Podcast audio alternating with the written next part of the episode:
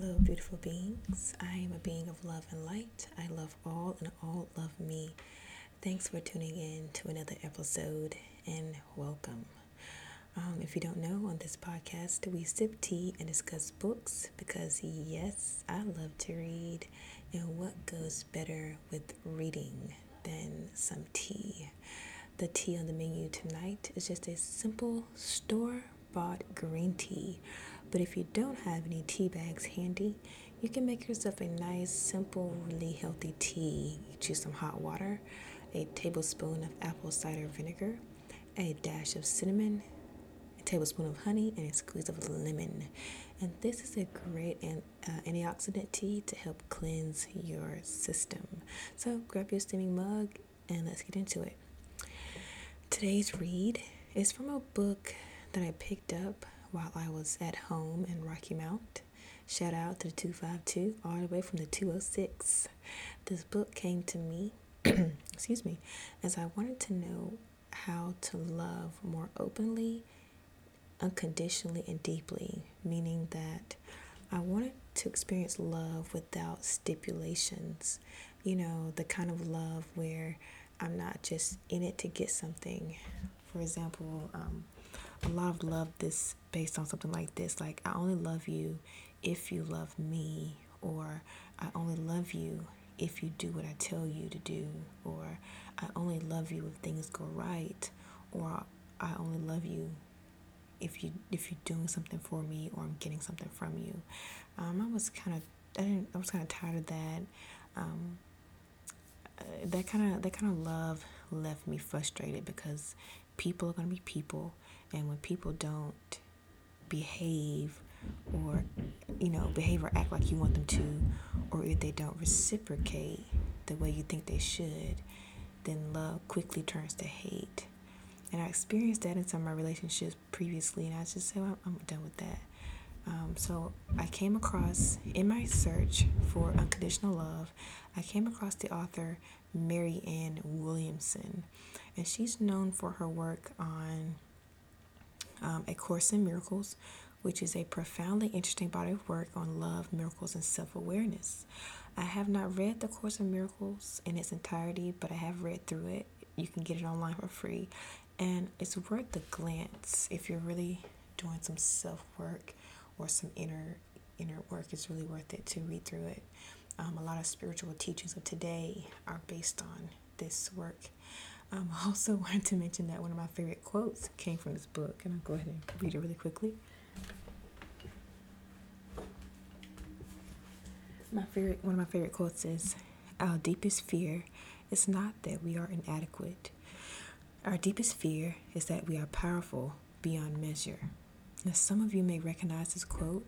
I first heard this quoted in a movie entitled Coach Carter about a basketball team out of Richmond, Virginia. Which one? Richmond. Anyway, also that was my first time going to the movie theater ever, and I was like 17 or 18 at the time, so it just meant a lot to me. also, want to say that I do live downstairs in the kind of like in the basement of a family, and they have a twin 10 year old. So you're gonna, if you hear a lot of loud noise around me, I do apologize. It's just a family upstairs. All right, so enough of the chit chat. Let's get on with it. Um, this book has so much to offer um, that I could rattle off so many quotes. So you'll hear me in later podcasts refer to this book, okay, in later episodes. So the section I want to read, excuse me, today, I'm gonna sip some of my tea. The section I want to read today is entitled, it's chapter 9, and it says Sales to Service love would always give increase. When we are motivated by the desire to sell, we are only looking out for ourselves. When we are motivated by the desire to serve, we are looking out for others. Miracles shift us from a sales to a service mentality. Since in the realm of consciousness, we only get to keep what we give away. A service mentality is a far more abundant attitude. The thought system that dominates our culture. oh, excuse me. this is why we have tea when we read. The thought system that dominates our culture is laced with selfish values, and relinquishing those values is a lot easier said than done. The journey to a pure heart can be highly disorienting. For years, we may have worked for power, money, and prestige. Now, all of a sudden, we've learned that those are just the values of a dying world. We don't know where to search for motivation anymore. If we're not working in order to get rich, then why are we working at all? What are we supposed to do all day? Just sit home and watch TV? Not at all, but thinking so is a temporary phase many people go through. When the values of the old world no longer have a hold on us, but the values of the new world don't yet grab your soul. Excuse me, they will. There comes a time not too long into the journey to God when the realization that the world could work beautifully if we could give it the chance begins to excite us. It becomes our new motivation. The news isn't how bad things are, the news is how good they could be. And our own activity could be part of the unfolding of heaven on earth. There is no more powerful motivation than to feel we're being used in the creation of a world where love has healed all wounds. We are no longer ambitious for ourselves, but are rather inspired by the vision of a healed world. Inspiration rearranges our energies. It sources within us a new power and direction. We no longer feel that we're trying to carry a football to the finish line, clutching it to our chest and surrounded by hostile forces. We feel instead as though angels are pushing us from behind and making straight our path as we go. Purity of heart will not make us poor. The exaltation of poverty as a spiritual virtue is of the ego, not the spirit. A person acting from a motivation of contribution and service rises to such a level of moral authority that worldly success is a natural result. Give all your gifts away in service to the world. If you want to paint, don't wait for a grant. Paint a wall in your town that looks drab and uninviting. You never know who's going to see that wall. Whatever it is you want to do, give it away in service to your community. At my lectures in Los Angeles, I grew so tired of hearing actors moan about not getting jobs. Go to hospitals, to retirement homes, to mental institutions, I said. There was acting before there were acting jobs. If you want to act, act. Some people who heard me formed a group called the Miracle Players, and they did just that. I don't want to do it because I can't make a living doing it is a very weak beam to send into the universe. I lectured on A Course in Miracles for at least two years before it became the source of my income. When I started lecturing, I had no idea it would become my profession. Some things you do for no reason, oops, excuse me, some things you do for no other reason than because they're the right thing to do. I'll do this because it serves, even if I'm not paid, is a very high being. It says to the universe that you must be very serious. And when you get serious about the universe, the universe gets serious about you. I have never felt the need to advertise much for my lectures. I figure they were of genuine interest. I figure if they were of, genu- of genuine interest to people, then people would hear about them. That's not to say that advertising is bad, as long as the motivation for advertising is to inform people as opposed to manipulating them Arnold Patent wrote that if you genuinely have something to say, there is someone who genuinely needs to hear it. We don't have to we don't have to invent an audience so much as we have to hone the message we plan to give them once they get here. Serving 3 people is as important as serving 300. Once we're clear about how to deal with a small following, a large following will develop automatically. If that if that would serve the world. Our power lies in our clarity about the role our work can play in the creation of a more beautiful world. The miracle is to think of our career as our contribution, however small, to the healing of the universe. The ego's world is based on finite resources, but God's world is not. In God's world, which is a real world, the more we give, the more we have. Our having a piece of the world's pie doesn't mean there's less for anyone else. And someone else having a piece of the pie doesn't mean there's less for us. So we need to compete. So we need not compete in business or anywhere else. Our generosity towards others is key to our positive experience of the world. There is enough room for everyone to be beautiful. There's enough room for everyone to be successful. There's even enough room for everyone to be rich. It is only our thinking that blocks that possibility from happening. Excuse me. The people who have achieved more than you in any area are only a half step ahead of you in time. Bless them and praise their gifts, and bless and praise your own. The world would be less rich without their contributions, and it would be less rich without yours. There's more than there's more than room for everyone. In fact, there is a need for everyone. As we are healed, the world is healed. Doing anything for a purpose other than love means reliving the split from God, perpetuating and maintaining that split. Every person is a cell in the body of human consciousness. At the moment, it is as though the body of Christ is suffering from cancer. In cancer, a normal working cell decides that it no longer wants to function in contribution to the whole. Instead of being part of the support system of the blood or the liver, the cell goes off and builds its own kingdom. That's a malignancy, which threatens to destroy the organism. So it is with the body of humanity. Everyone's gone off to do their own thing my career, my store, my money.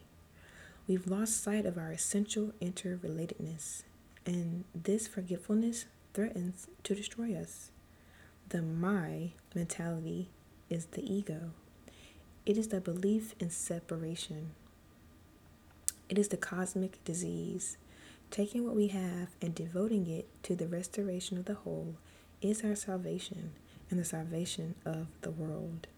Our devotion then becomes our work, and our work becomes our devotion. So I'm really thankful for that read. That was just a few pages of um, Marianne, Wilson, Marianne Williamson's book, A Return to Love. Um, and I wanted to read that one on the podcast today because it seems like we are in a phase of life and in society. We're in a phase of human evolution where we're having to redefine what work means. And we're redefining how we have a means to live and a means to survive. And I like to use myself as, as an example. Um, this year, I mean, excuse me, last year, uh, I was babysitting and doing caretaking. And when the pandemic hit, you know, jobs shut down, schools closed, so I was out of a job. Um, but I still love to work with kids. I was out of a job, began collecting, you know, unemployment here and there. And it occurred to me that I could go back to work or I could simply do what I love until that pays me. And I wanted to say this because a lot of people out there are um, going through a mental crisis because throughout their entire lives, work has defined them. Work has given them status, work has given them money, work has given them prestige. Oftentimes, when I find myself coming into a conversation with someone, meeting someone for the first time, the first thing they ask you, other than what's your name, is where do you work? What do you do? And I'll admit, since the pandemic and I've been out of work, I've almost been embarrassed to say, I'm not working right now, you know, uh, because work has so long defined me. Um, I thought I was intelligent, I thought I was educated, you know, and work and education meant you went to work. you know. So, and you went to work to make money to live. And so now that I don't really have work, as we used to, as we used to term it, um, it's, it's caused me to do a little introspection, to look into myself.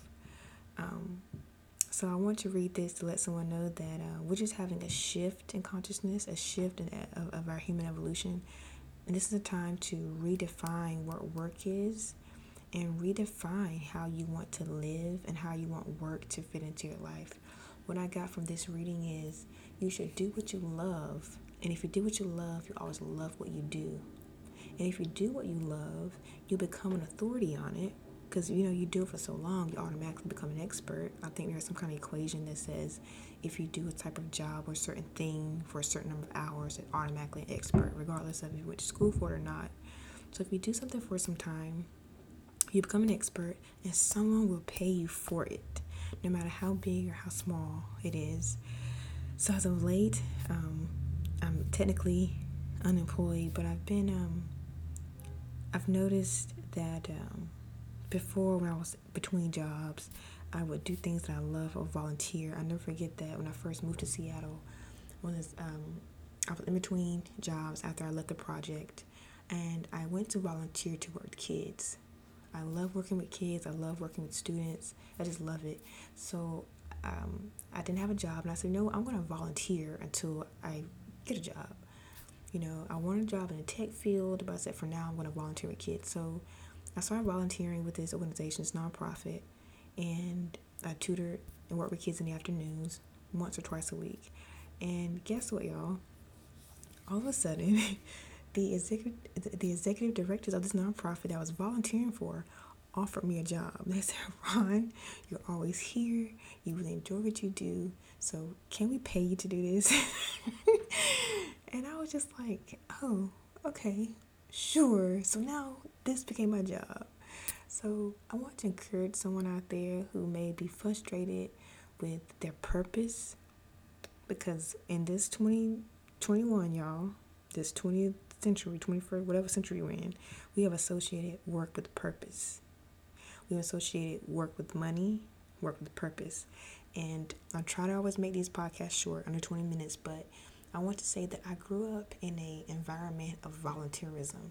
I grew up in an environment of church where you volunteered, where you, you know, you might have worked the nine to five. Some of these women and men were on Social Security, some of them worked nine to five jobs, but we all came together and we volunteered. And um, I'm thankful for that life of service because it pays. A lot of things I did as a child volunteering in church, um, I have experience. So now when I, you know, when I go to other jobs, that comes, that experience comes with me, and now it's paid. Like all the things I did in service to others for free, now I'm getting paid for it because I did it not because it was free. I did it because I enjoyed doing it.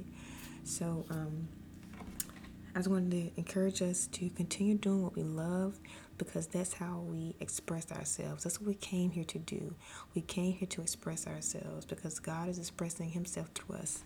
And I wanted to read, y'all know I got to get a Bible scripture in there. Um, Galatians 6 and 9 says, And let us not be weary in well doing, for in due season we shall reap if we faint not. Then the next one says, And as we have therefore opportunity, let us do good unto all men, especially unto them who are of the household of faith. That's just to let you know, keep doing good. It may not pay right now. Um, I have a brother who um, I hope he's listening. He said he listened to my podcast, so um, I went to go see him when I was back home, and he has a green thumb. That boy can grow anything. He raises livestock. I was so proud of him. You know, I'm envious of it because I, I can't do it like that. And I know people who will literally pay for his expertise. You know, I see in the city right now, there's so people, so many people who want their own little gardens. Um, there are people who, you know, want to plant and grow their own and grow their own livestock. And it just, you never know that there's an audience for everything. There's someone willing to pay you for, for what you do. So um, I just want to encourage them, those out there do what you love. Um, and my brother might not think about, you know, someone paying him for his chicken eggs, someone paying him for his livestock, someone paying him to build a garden, someone paying him to build a fence. But if you do what you love to do and you're good at it, there's someone willing to pay you for it. You might not even know how to go into business. For instance, I would not have even known how to get paid to work with kids. I just naturally started doing it and the payment came looking for me. That's how the universe works. You do something, you do it well, you do what you love, you do it with the energy of love, you do it with the energy of service to others. And guess what? The universe will come looking for you, the money will come to you. Poverty and spirituality are not did not go hand in hand. The Bible says somewhere that the, that the Lord will not have a seed begging bread. That means the Lord will not have us to live in poverty. And a lot of times, people try to uh, twist the word of God and try to twist spirituality to mean that if you're if you're a spiritual person, you have to be poor. That's not so, because I realize that the more I humble myself, the more I submit to the energy, the more I do things out of love, the money chases me down. And I'm not kidding. The only advice I can give someone about money right now is to find your purpose. And right now, your purpose may not be attached to a dollar bill, but find your purpose, lean into it. Um, do what Galatians 6 9 says. Um, don't be weary in well doing. Don't stop. Do it for the love of for the love of doing it. Okay? All right. Well, thank y'all so much for listening. Y'all have a good night.